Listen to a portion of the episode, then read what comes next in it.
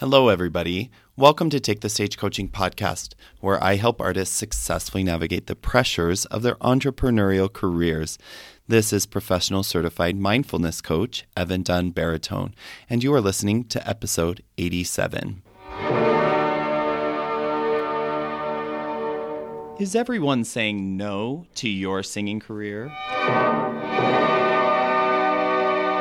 Well, we here at Take the Stage Opera Podcast say toi, toi, toi. Find out what is holding you back so you can stop waiting in the wings and go out and get your standing ovation. There are no forbidden topics here, so get your ticket and find your seat. In bocca Lupo.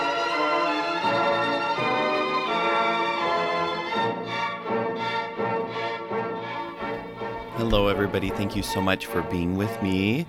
It's kind of a lovely, stormy evening, and I just finished a rehearsal for The Sound of Music, which is so much fun.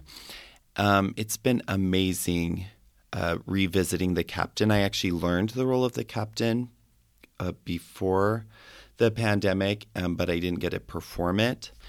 And he's such a interesting, complex character not unlike the Beast, who I've also done from Beauty and the Beast, and Adam Pontipee from Seven Brides for Seven Brothers. I feel like I'm getting a little typecast here. but um, it's so fun to work on my acting, and um, I just love doing some musical theater. And tonight, Hannah's at yoga, the kids are sleeping, and I'm just really excited to be here with you after a long day of teaching and rehearsing and coaching and working and all of these amazing things. Thank you for joining with me. Um, we have had an amazing month here at Take the Stage Coaching. The podcast had its best week of downloads ever. And that's really exciting. And just so far, this month has been the best month that we've ever had. So, thank you for helping that to happen. And Thank you for listening. Um, if this podcast has been helpful for you, I hope that you share it with your friends or colleagues. There really is something beautiful about sharing goodness with other people.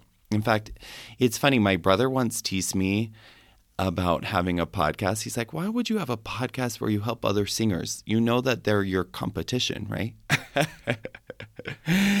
and he was just teasing me. But, you know, I really do want to help other singers and artists to have success. And maybe I have a selfish ulterior motive because honestly, the more that other people improve their mindfulness, the better this career becomes for me. Can you imagine working with a cast of people who are self motivated, who, um, you know, believe strongly in themselves, but also are able to authentically connect with you you know, rather than being afraid of each other or feeling like we're competition, but actually mindfully supporting each other, wanting each other to succeed so that we can all have a better, journey in this career. That's kind of an exciting thing to think about. We would lift each other up, we would be emotionally resilient, and we'd push ourselves and push each other. And that's amazing. And honestly, that's what I feel from you. So thank you so much for sharing with me. Today, I'm going to tell you a story that has happened to all of us in one form or another. It probably looks different to each of us, and the details will vary from person to person. But I'm wondering if any of you can relate to this kind of theoretical story. I woke up today, I brushed my teeth, I made my bed, I exercised, and I tried to drink plenty of water. And earlier this week, I planned out my whole week so that I know what I'm doing. I created a budget for myself for this month that I've been working on following. I paid my bills, I'm getting organized. And I even have set some boundaries with my work so that I can have some quiet time in the evenings, not be distracted by my boss calling me or answering emails to clients. And to top it all off, I lit my favorite candle, I took a soothing bath, and then I ate a bowl of my favorite treat. I don't know. And then the craziest thing happened. I still don't feel cared for. So, this is kind of like a list of a gazillion things that you could potentially do for your self care. And there's other things, and we all do different things, right? But imagine yourself having done some of these things, and then you still feel kind of anxious or sad, bored, stressed, worried, etc., or whatever other feelings that you know don't seem particularly helpful for you. Has this ever happened to you? I'm wondering, I'm starting to wonder as I go through this story in my head, how come self care doesn't work for me? and, um, you know, we can hear about self care all day long, but it seems like something might be missing, right? How come it doesn't always work? And so, if you have found yourself wondering about this, you might have thought, why even do this self care stuff if I can't even appreciate it and feel better while I'm doing it? You know? And so sometimes self care can feel kind of empty. And that is what I would like to talk about with all of you today. So, now, here's an actual day in the life experience for me. I remember one time when I went out to mow the lawn, and it was the first time I was mowing the lawn in the season. Um, the first time in the spring, you know, and I got out the lawnmower, checked the oil, put in gas, checking to make sure it was still working and everything. And, you know, mowing the lawn used to not be my favorite thing to do. I just really didn't enjoy it. But over time, I have grown to enjoy it. I can listen to a podcast sometimes while I'm doing it, an inspiring podcast, or sometimes I just have some me time. Anyway, so I got out and I mowed the lawn, and the grass had gotten really scraggly before I mowed it because I hadn't started maybe as soon as I could have. Um, but I mowed the lawn and it looked so much nicer Okay. And then I went about my day. I went and got ready for work, met with some clients. And then as I was walking back home, I got back home and I saw my mowed lawn and I just kind of dismissed it in my mind and started to walk into the house. And it's almost like I wanted to slow down and enjoy the fact that I mowed my lawn. But my thought in my brain was kind of like, well, of course you mowed the lawn. That's what you're supposed to do, duh. and so it was interesting because the fact that I had mowed the lawn and made my lawn look better didn't make me happy. Even though I do, in fact, like seeing my grass nice and neat, the action that I did for myself didn't actually change anything for myself.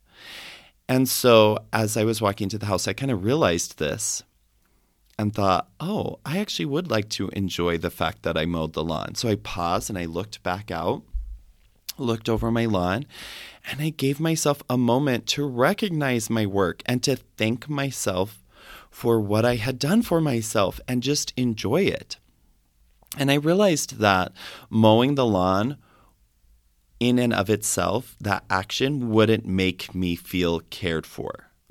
What made me feel cared for was turning the spotlight of my mind and then actually recognizing and thinking about the the act that I had done for myself and appreciating it.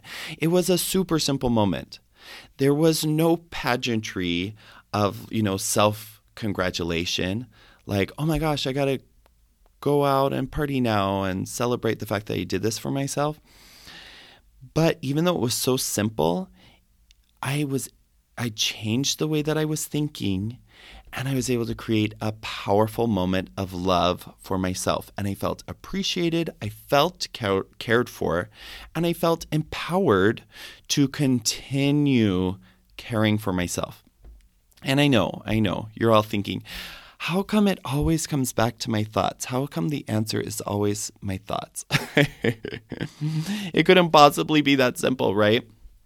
But really, it is simple. Not that it's always easy to do to learn how to manage your thoughts, it's a journey of a lifetime. But it really is a simple idea, and it really is the thing that can change the most if you choose to focus your mind in a different direction. You know what? Your mind will always offer you a thought to believe, but it's you that gets to choose whether you dwell on the thought that your brain offers you or whether you focus your attention elsewhere, somewhere that feels more helpful for you. So, in that moment, I chose to focus my attention on the act of kindness I had done for myself. And that made all the difference. Not the fact that I had actually done the action of mowing the lawn in the first place, if that makes sense. That's why I correct clients when they say something like, well, ice cream makes me happy, or going to the beach makes me happy, or my dog makes me happy. Like there's always a thing or an action or someone else or whatever that you you think in your head, oh, these things make me happy. But then I ask, is it possible for you, for example, is it possible for you to have ice cream and still feel sad? or can you feel sad if you're going to the beach or if you're with your dog? And of course they're like, well, yeah, I guess so. I guess, you know, sometimes I like anger eat my ice cream and it's not really like a happy experience. And then I follow up, so how is it possible that ice cream makes you happy if it doesn't always make you happy? it's not the ice cream. You see, it isn't things or actions or people or circumstances that make you happy. It really is your own thoughts about what is happening that determine how you feel. So, if you want to feel cared for, um, remember to go and check out episode 45. It's called Self Care is Sexy, dot, dot, dot, sort of. and in that episode, um, I talked about how doing simple things and doing them as gifts for your future self is really a great form of self care.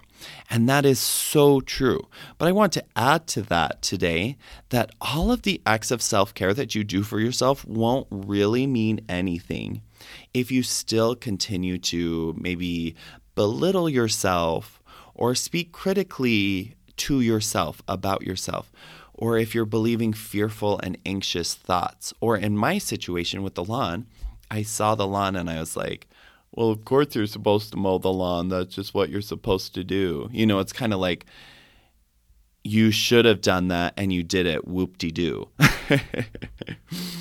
and that really was, it kind of blocked me from being able to feel the self care that I had done for myself.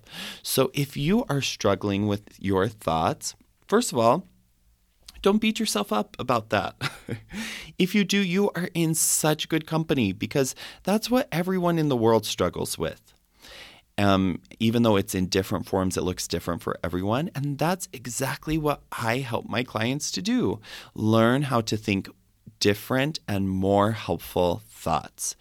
But one of the most sim- simple thoughts that I'd like to offer for you today to start practicing is I am grateful to my past self for fill in the blank, whatever it is that you did for yourself.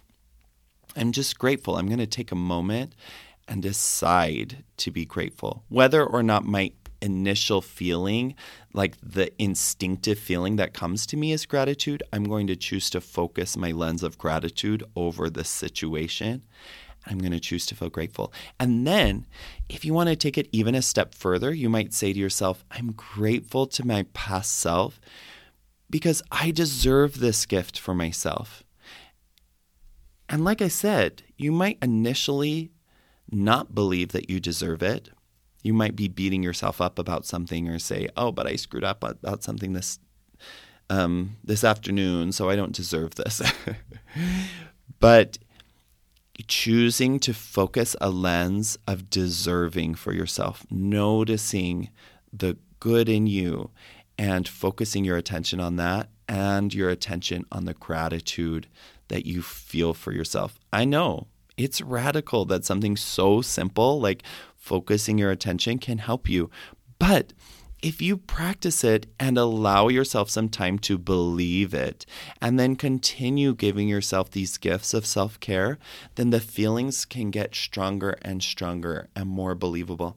The other reason I love this is it feels like a way to celebrate myself.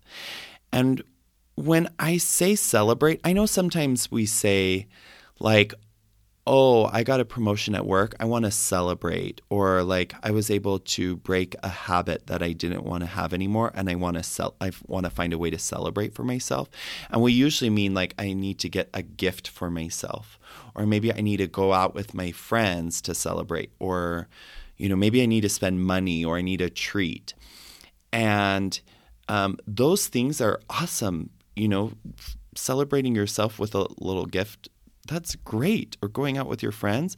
But what i'm what i would like to say here is that those aren't the only ways to celebrate yourself. You don't need to go out and spend money.